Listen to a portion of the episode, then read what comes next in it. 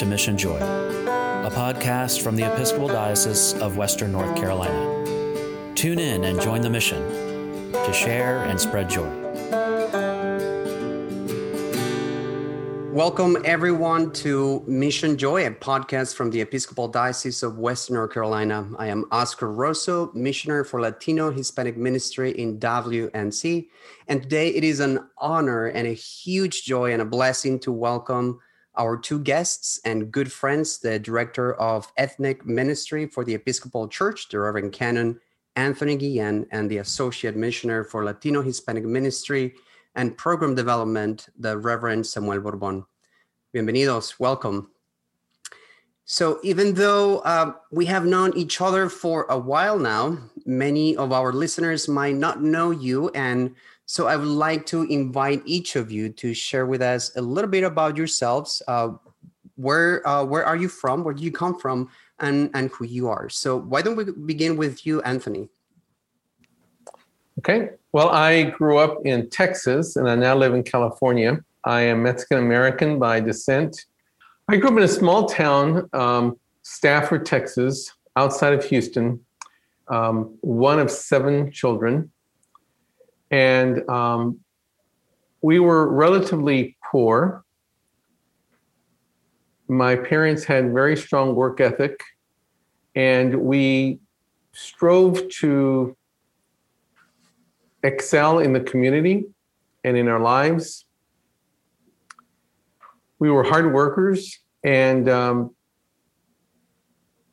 i personally you know I, I think i was blessed with a fairly bright mind most of my, my siblings and i and so we try to fit into the community in which we lived which was mostly anglo and so um, at an early age i realized that due to a number of circumstances that it was it was really a detriment to myself and my future to be Mexican. Um, we were clearly a minority and we were looked down upon. And so um, I was spanked as a young boy at the age of six when I went to the to first grade for speaking Spanish on the playground. And I was very humiliated by that experience. And so I refused to ever speak Spanish again and didn't pick it up again until I was 32. Um, and then later, when I was in high school trying to date and being told I couldn't go out with you know girls because I was Mexican, you know, reinforced the fact that there was something wrong with me. And so I chose to. Um, it was a development, but I I chose to reject everything that associated me with being a Mexican or Mexican American.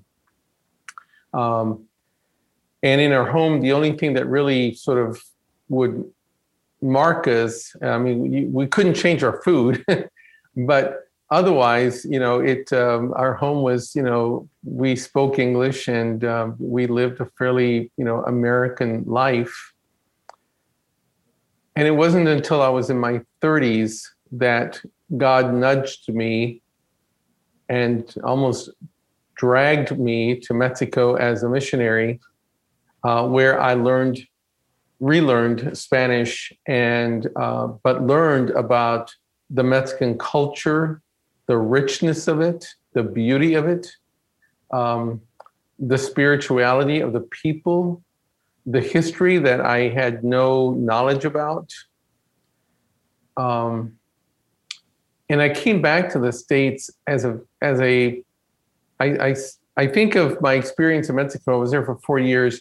I think of that experience as a rebirthing, uh, a rebirth experience. I came back from Mexico as a totally new person, uh, convinced that uh, God had led me through that, and that there was that my my my life was now shaped by who I was as a Latino as a Mexican American, and that I was no longer ashamed. I embraced who I was, and I wanted to offer that, all of who I was, uh, to Christ and to the church and to the people I serve.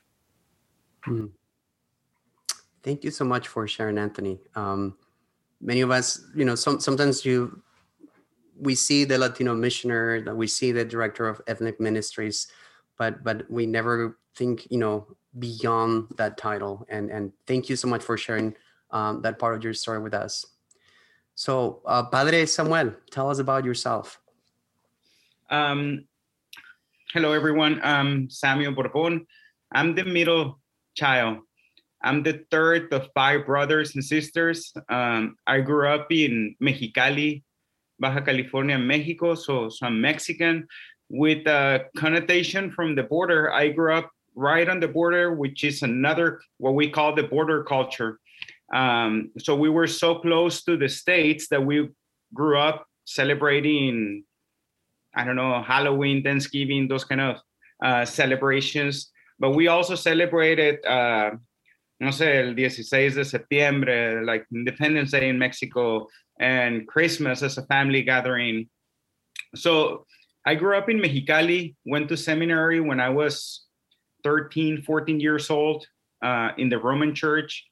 Uh, so basically, my younger life was in seminary. I spent from I spent in seminary 13 years in formation. Um, so before my ordination, I went to my my seminary. One of the best things that happened to me was that my seminary was just five blocks away from my home. So it was so easy to go back and forth from my house to seminary, even um, even in, in during the week.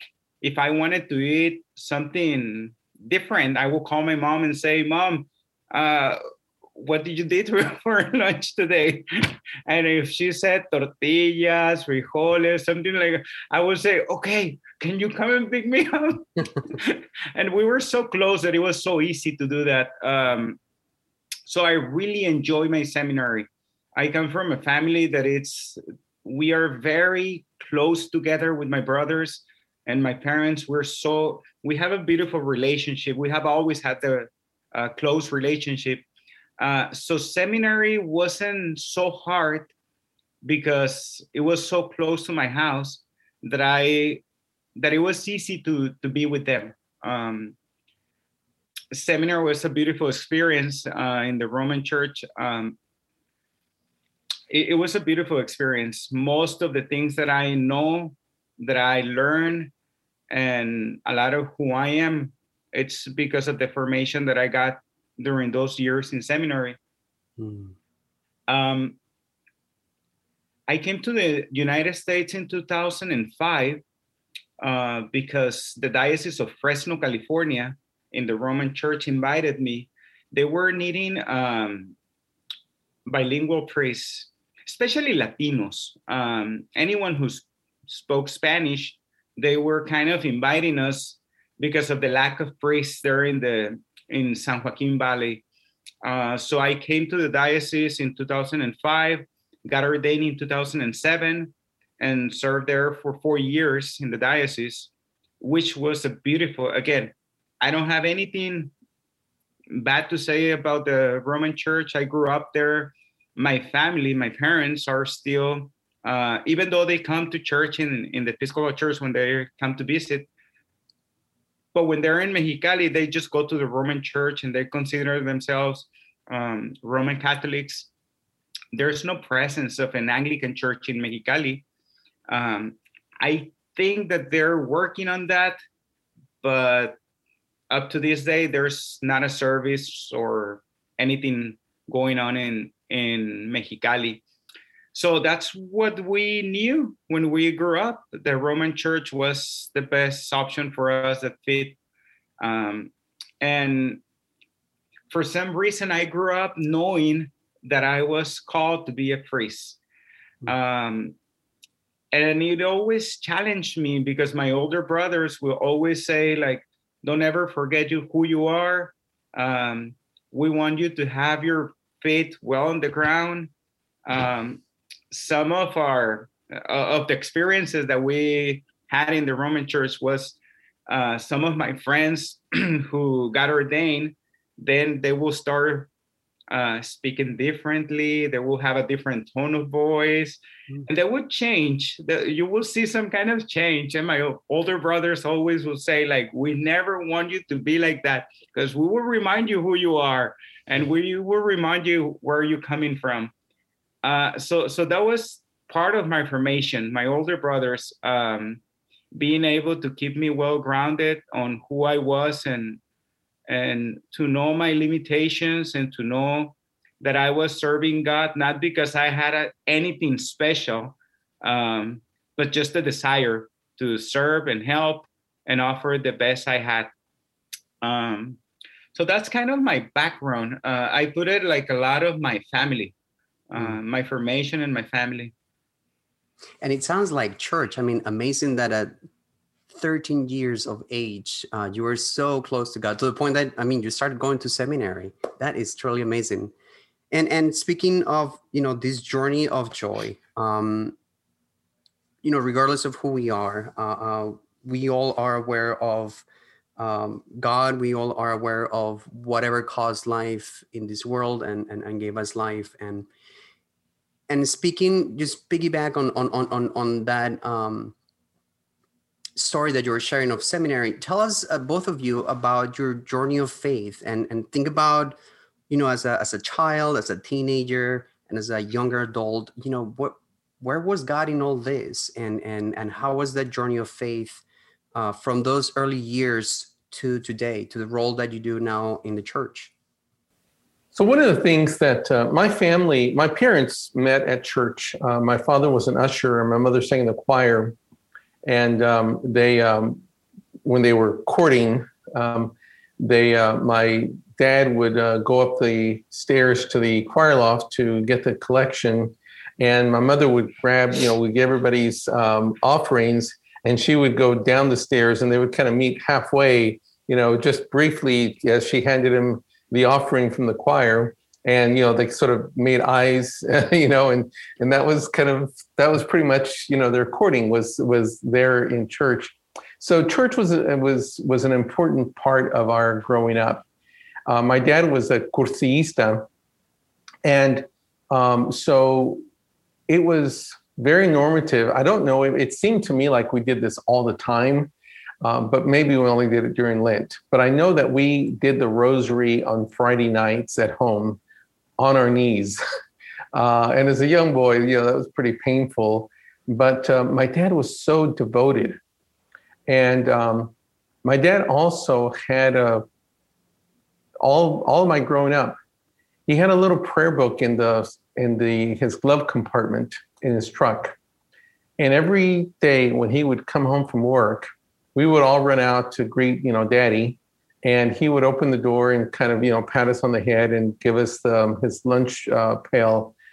And then he would close the door and this was whether it was hot or cold you know in all year long. He would then sit in his truck open his little prayer book and do his evening sort of devotions. He never left the truck before he did his prayers hmm. uh, in private.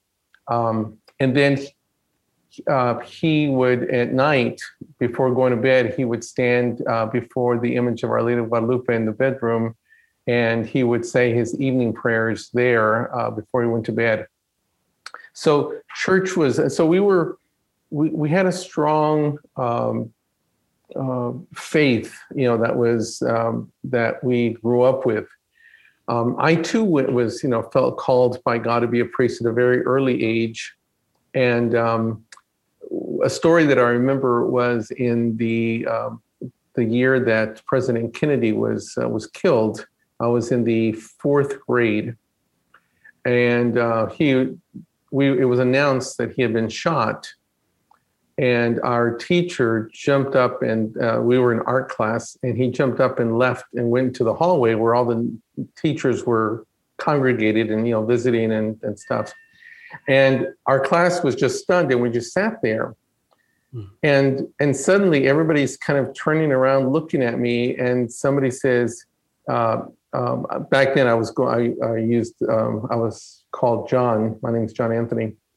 And they all looked at me and they go, John. And I go, what? And they go, we have to pray.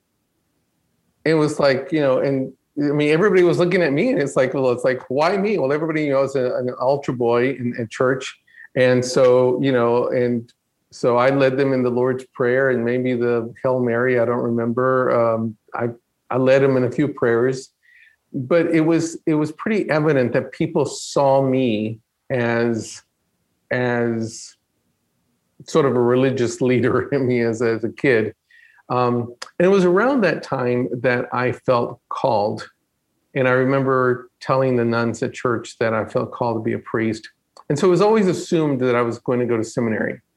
Mm. Um, but in high school, uh, I had a lot of conversations with God about why I felt so strongly called to be a priest, but also struggled with the idea of celibacy.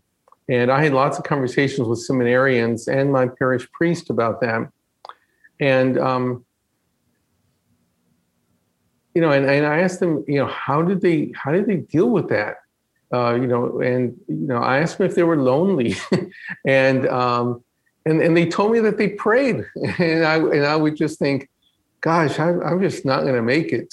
Um, and so I would, I would ask God and it's like, it's like, one, why did you make me a Mexican? Why did you give me this dark skin? That was a fight that I had with God all my growing up. You know, why couldn't I be white like everybody else, you know, and not have to struggle so much? Um, so God and I had a lot of conversations around that. Uh, I didn't get an answer. Um, and the second one was, why did I grow up in this church and and feel so strongly called to priesthood and yet not be able to get married? Um, so, um, and in both of those questions and prayers that I had with time, you know, I, I came to realize how those struggles actually ended up helping me be the person and the priest that I am today. Mm. Um, and, and, I'm, you know, it was, it was in some ways, it was, it was a hard struggle, but it was a, but I had a really strong faith, and I had um, I had a very deep prayer life um, as a young man. Um, I was I left the Roman Church at 17 uh, because I had issues with um, with my sense of exclusion, and um, and I found the Episcopal Church when I was 19 and the minute I walked in, I knew that I was home and made it my home the very next Sunday. I brought my confirmation papers and, you know, uh, became a member of, of uh, St. Stephen's in Houston. Um, and then eventually ended up as a missionary in, in, in Mexico and, um, you know, have served the church for over 30 years as a priest and uh, 12 or 15 years as a layperson, as a youth minister. So I've you know years of service um, you know in the church, and um, but I, I owe I owe the Roman Church a lot for its early formation. You know the the deep faith that I had and that my family you know raised me in, and uh, all the people, the priests, the nuns, and the and lay people that served there, and how they helped shape who I was, uh, mm-hmm. who I am. Um, and of course, the Episcopal Church has been such a blessing to me. Um, I've had just so many incredible experiences and know so many people in, in the church um, and in this position that I've been able to travel. Um, you know, it's just every day I am more and more aware of God's presence in my life. And I'm eternally grateful for that. Hmm. Wow.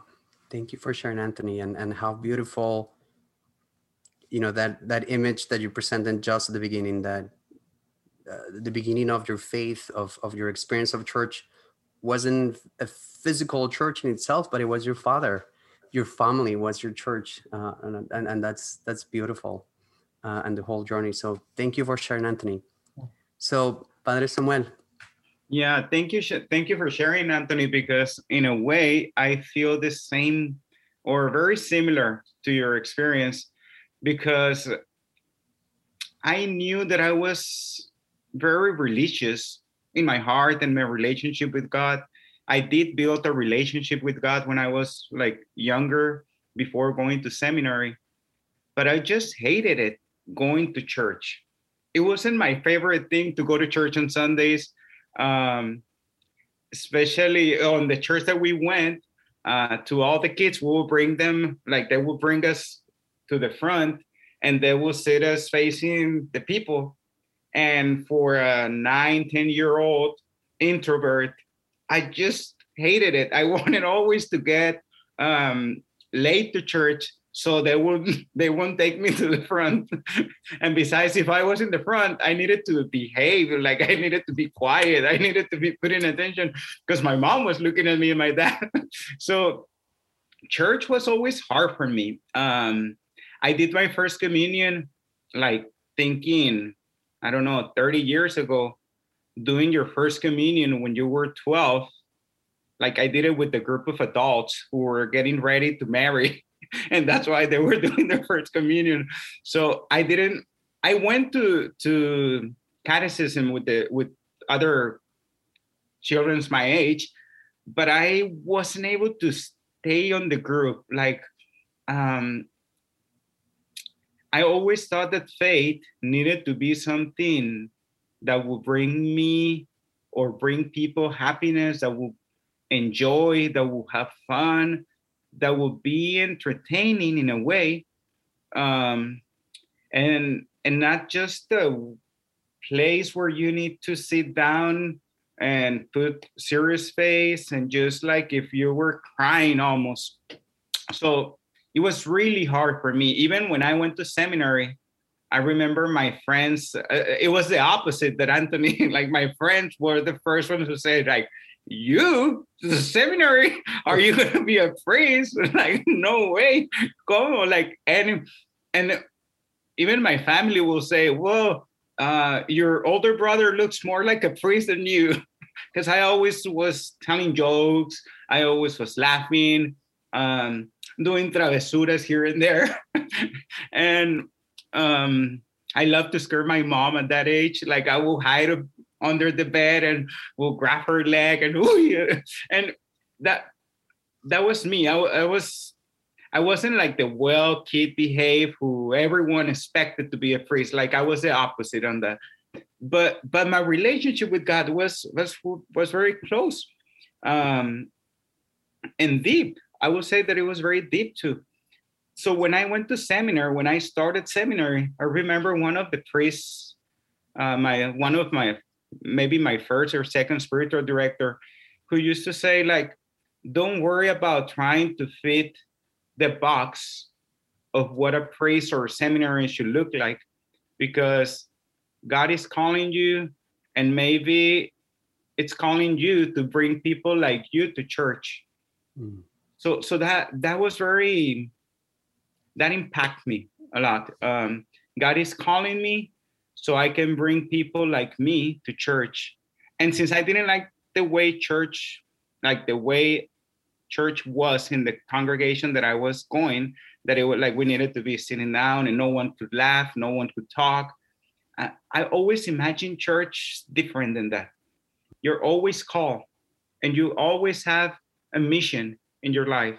It could be a priest, it could be something, a, a husband, a wife, um, a doctor, it could be anything, a teacher, but you're always called to to bring Jesus with you and to share that Jesus. And there's no one way, no one right way of doing it. When I left the, the Roman church and I found the Episcopal church, when I left the Roman church, it was so hard for me because like my whole life had been in the Roman church and I had nothing but good experiences uh, from the Roman Church. But when I learned about the Episcopal Church and I went to to the first my first mass in the Episcopal Church, in a way, I was so glad to find the Episcopal Church because I was I felt like, oh, this is what I was looking for. Like this is what I was telling them how church should be. That that is beautiful, uh, Samuel. And, and one of the things that I love about you as a priest is that you're so you're so real.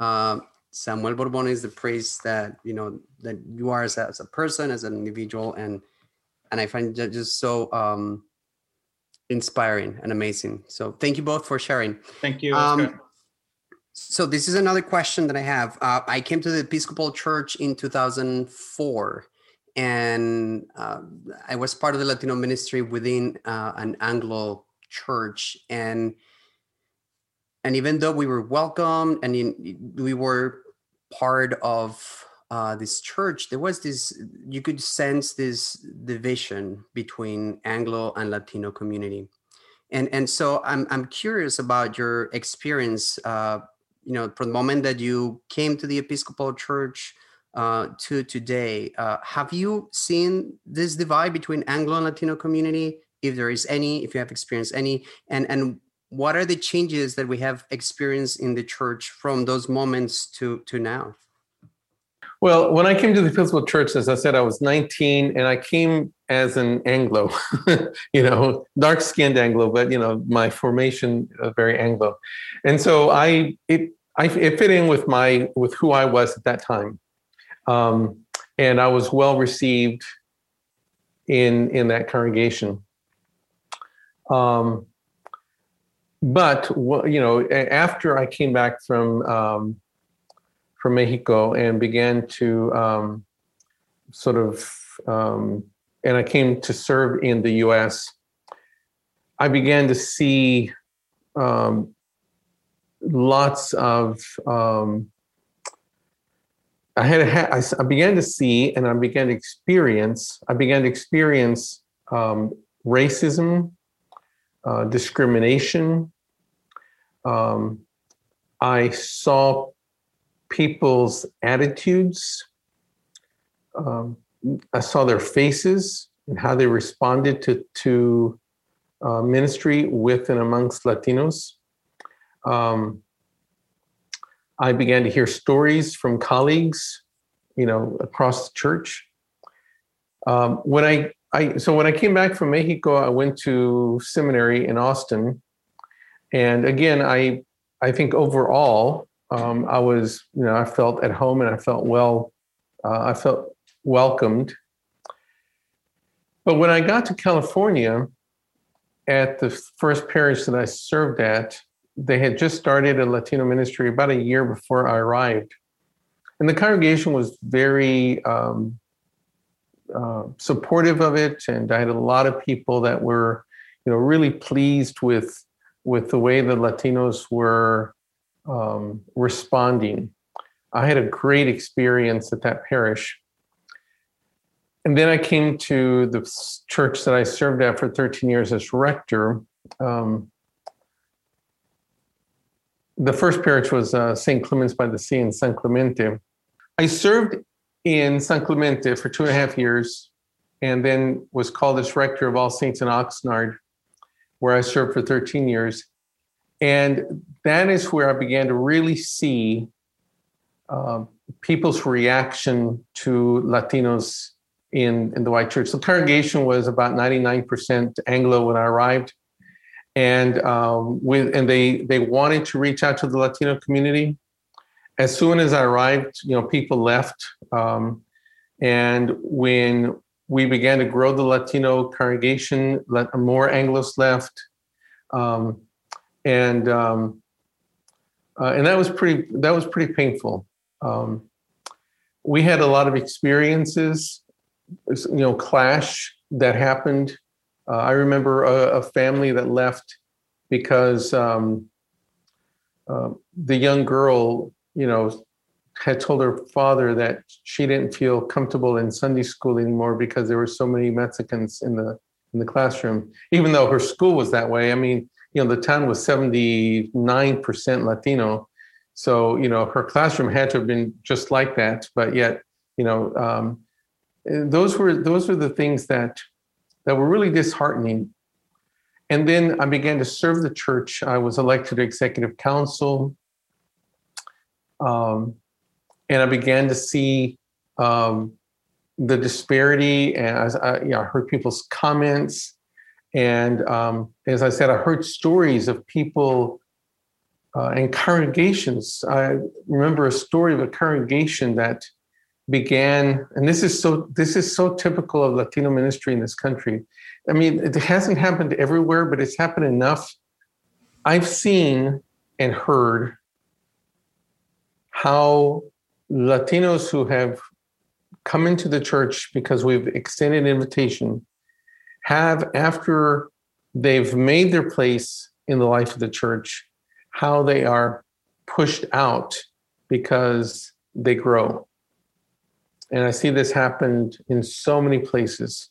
One congregation in particular has a phenomenal history of having started in one church and after they grew were kicked out and they went to a, a neighboring church in the same city. And after they grew with new people you know they were kicked out and they went to a third site. And after they grew they were kicked out of that church you know and only to end up at the church that they originally started. You know and and and so many people that so many latinos that you know were hurt by that experience um, dioceses that have started latino ministries for you know a two three year period they bring people together and then but they don't get either a sizable enough group or you know they don't feel that the the people have responded financially. And so there's no more money and they close the the uh, ministry down you know with no regard for people's feelings and um and their and how it's affected them spiritually because it's been one more closed door you know um so many, especially when we consider, you know, so many of our immigrants who experience doors closing in their face, you know, uh, again and again, you know, starting at the border, of course, but, you know, when they arrive in their communities, when they try to find a place to live, when they try to find a job, and then they go to the to church and, you know, they're told in so many different ways that they're not welcome. Um, that what they have to bring, you know, is is not um, is not worthy. Um, so I see a lot of I see a lot of a lot of issues, and I've experienced it in terms of the, in the larger institution.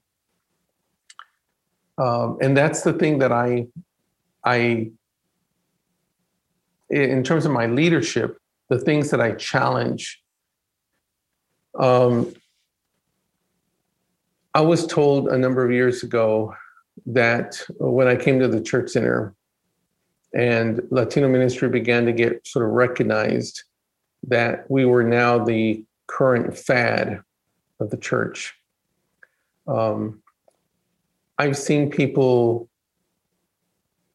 in meetings roll their eyes when I've described the growth of the Latino presence in the church you know, I've had people in the church tell me that they would rather have their church burn than let those Mexicans in uh, to my face.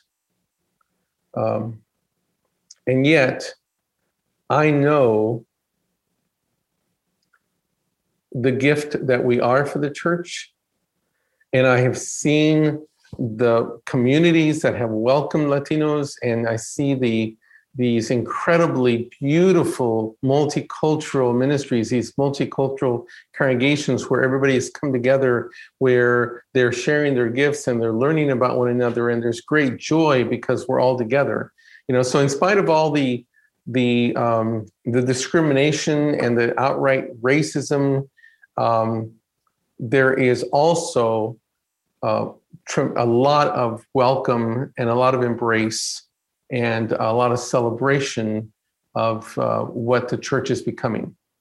So it's not without a struggle, um, and it's not without some some sadness and and um, and hurt, but uh, we are forging ahead, and I believe that Latino ministry is helping the church become the church um, of the future. Um, just like the country's changing, the church is changing and we're helping to make that happen i i think that i was formed as a mission developer in my ministry and when I started my ministry, my my idea, my job was to bring people into church and to bring people into a relationship with God. And hopefully the church will be an instrument. Um, but when I started in the Episcopal Church, um, I did experience that bringing people into the church, into the community, wasn't wasn't so easy because as much as we say all are welcome, but sometimes we were welcome as renters or we were welcome as low class citizens that you can use the basement for your services. Um, so so I did experience uh, some of what Anthony was just mentioning. Um, even even uh, as a priest, if you are a Latino priest, it's harder to find a full-time job in in a congregation. You have to look for two congregations, maybe three congregations, to be able to to complete a full-time job. Um, so so I did see the I did experience um, the challenges that we have as Latinos, but I also I can say that through through the ministry of Anthony and and others before other missionaries, I think that there's a change of mentality now, and there's a willingness to learn and to be able to to to embrace not just Latinos, but to embrace diversity in the church. I remember one of the first sermons that I heard from the presiding bishop, even before I started working for for the FMS.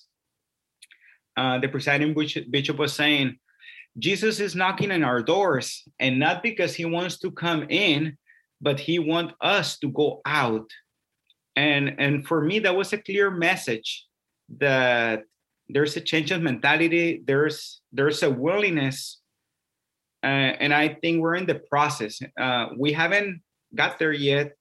Uh, we still have some remaining experiences, but I think that we have changed the way and we're walking through the path through a new path of embracing diversity embracing um, community in our congregations.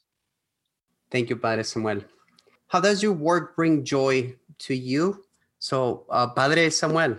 Oh gosh um, i get there's so many things about my ministry that uh, bring joy to me um, it's it's I get full of joy when I see uh, people coming into the church, finding finding a home, feeling welcomed, feeling that their gifts are recognized. Um, I, I, I love hearing the stories when I travel around the church from individuals, from, from the laity, when they tell me about how their lives have changed since they've come into the church, um, about their prayer life, about their relationships, about a sense of ministry. So many beautiful, I mean, just beautiful stories that just bring tears to my eyes. I love going to places and hearing people and seeing people discover their gifts and discover that um, and, and, to see how people um, tell me about how their intelligence is valued. Um, that some of them have had ex- horrible experiences in other churches where they're made to feel dumb because they had a question. And in, and they come to the church and we and we encourage them to ask questions. And so just the conversations and of course the institutional uh, advances that we've made to see the amount of resources that are being produced in spanish today uh, to see uh, the church offer interpretation at, at large events so that we can all be together you know there's so many things that have happened and just um, and to see the church truly become the multicultural, multi ethnic uh, multilingual church that I believe that we ought to be. That and and to feel that I'm a part of that, that brings me tremendous joy and satisfaction. For me, it's about connecting. Uh, church and our ministry, it's about connecting to connecting to God, but also connecting between each other. Um, I don't know if you're aware or the people that are listening are aware, but there's priests in the middle of nowhere where there's no one to talk to, where there's not a colleague that they can express how they feel or the challenges that are facing, um, the situations that they have to deal with, and connecting with them and being able to to listen and to hear their stories. That brings me joy. Um, I have been blessed to be in diocese where there's more than five, six Latino priests that they can share. And, and, that's another joy, like coming together and sharing and sharing a meal and sharing a meeting and just see how things are going.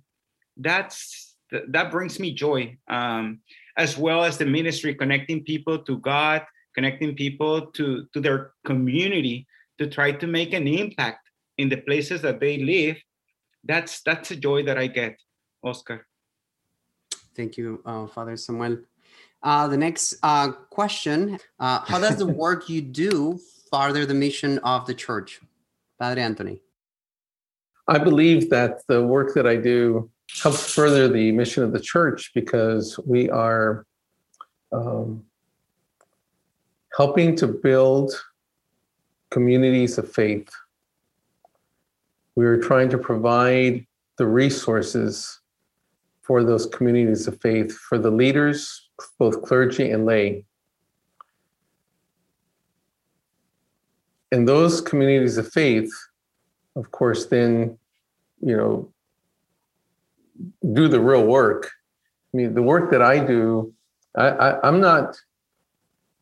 I'd like to think of myself as as an evangelist, but but I, I'm I'm really an empowerer of and a uh, community leader of evangelists. I mean, it's the people in the pew that are the people that are going out and sharing their faith.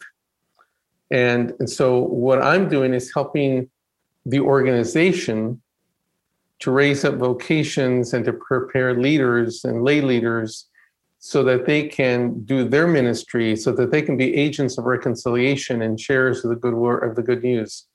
And so I'm just helping to make all that happen. Thank you, Padre. And Padre Samuel. You know, the, the presiding bishop has been talking about the way of love and the different steps for the way of love or stages of the way of love. So for me, I think that just like we were doing right now, looking back and see a transformation, see that I have been transformed, that people has been transformed and the church has been transformed i think that's that's the way i see my ministry uh, going on. Like uh, that's where i can see that god is doing his ministry like god is doing his will through us because i understand our ministry to be transformative and i can see that happening um, through the way of love mm. thank you padre samuel and the last question and the hardest one, um, and we'll begin with Padre uh, um, Anthony. How can we work? Uh, how can the work we do uh, bring joy to others? How can the work we do bring joy to others? Well, I think we have to love what we do, um, and and therefore, and if we love what we do, and I love what I do, um, people can see that, they can feel that, and it's and joy's contagious. You know, so um, I love what I do. I'm happy in my ministry, and I think it comes across. And I think that that's a uh, that inspires and encourages and um, others um, in in their ministry. I just I give all of myself to what I do. And I hope that people can see Christ's love through me. I agree um, that our work uh, needs to, we need to bring the gospel of love, of liberation, a gospel that impulses others to be who they are called to be, not to come and fit how we are we want them to be. Because sometimes that's one of the challenges uh, when people uh, are getting to know the Episcopal Church. I remember hearing people, "Oh, bring the Latinos, and we will teach them how to be Episcopalians." And I was like, "We haven't been very successful in that." so so I don't think that we're called to teach people how to be Episcopalians, but we are called to to bring the gospel of love and help people explore their gifts and empower them in a way that they can share those gifts and let God uh, take care of the rest. So so I would put it like that. Thank you, Padre Samuel and, and Padre Anthony, for the work that you do, for the love that you bring to all the church, and and for the challenge that you bring to the whole uh, the national church and all of us to just um, build churches that are fully diverse and that are fully present to the love of God.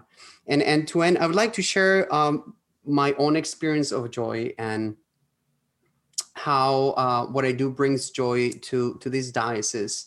Uh, as many of you know, uh, my wife, my children, my four-legged dog and cat came with us uh, to this diocese back in August, and one of the things that I've been trying to do a lot is just get to know to know the whole diocese, get connected with each church and each um, priest and and and deacon and community, and and learn about God through this journey and, and walk together, um, learn the diversity of people and, and, and, and just meet God in every corner of uh, this diocese. And, and that brings immense joy to me. And it remind, reminds me of um, a God that, that, that is way beyond um, my experience and helps me to learn of others' experiences that is uh, what brings joy to me. That's uh, some of the ways that I bring joy to this diocese. I hope, and um, I'm extremely thankful for this time again. Thank you, Anthony. Uh, thank you, Padre Samuel, and um, Virginia, who has helped us through uh, this uh, recording. Uh, blessings to all of you, and remember that God loves you.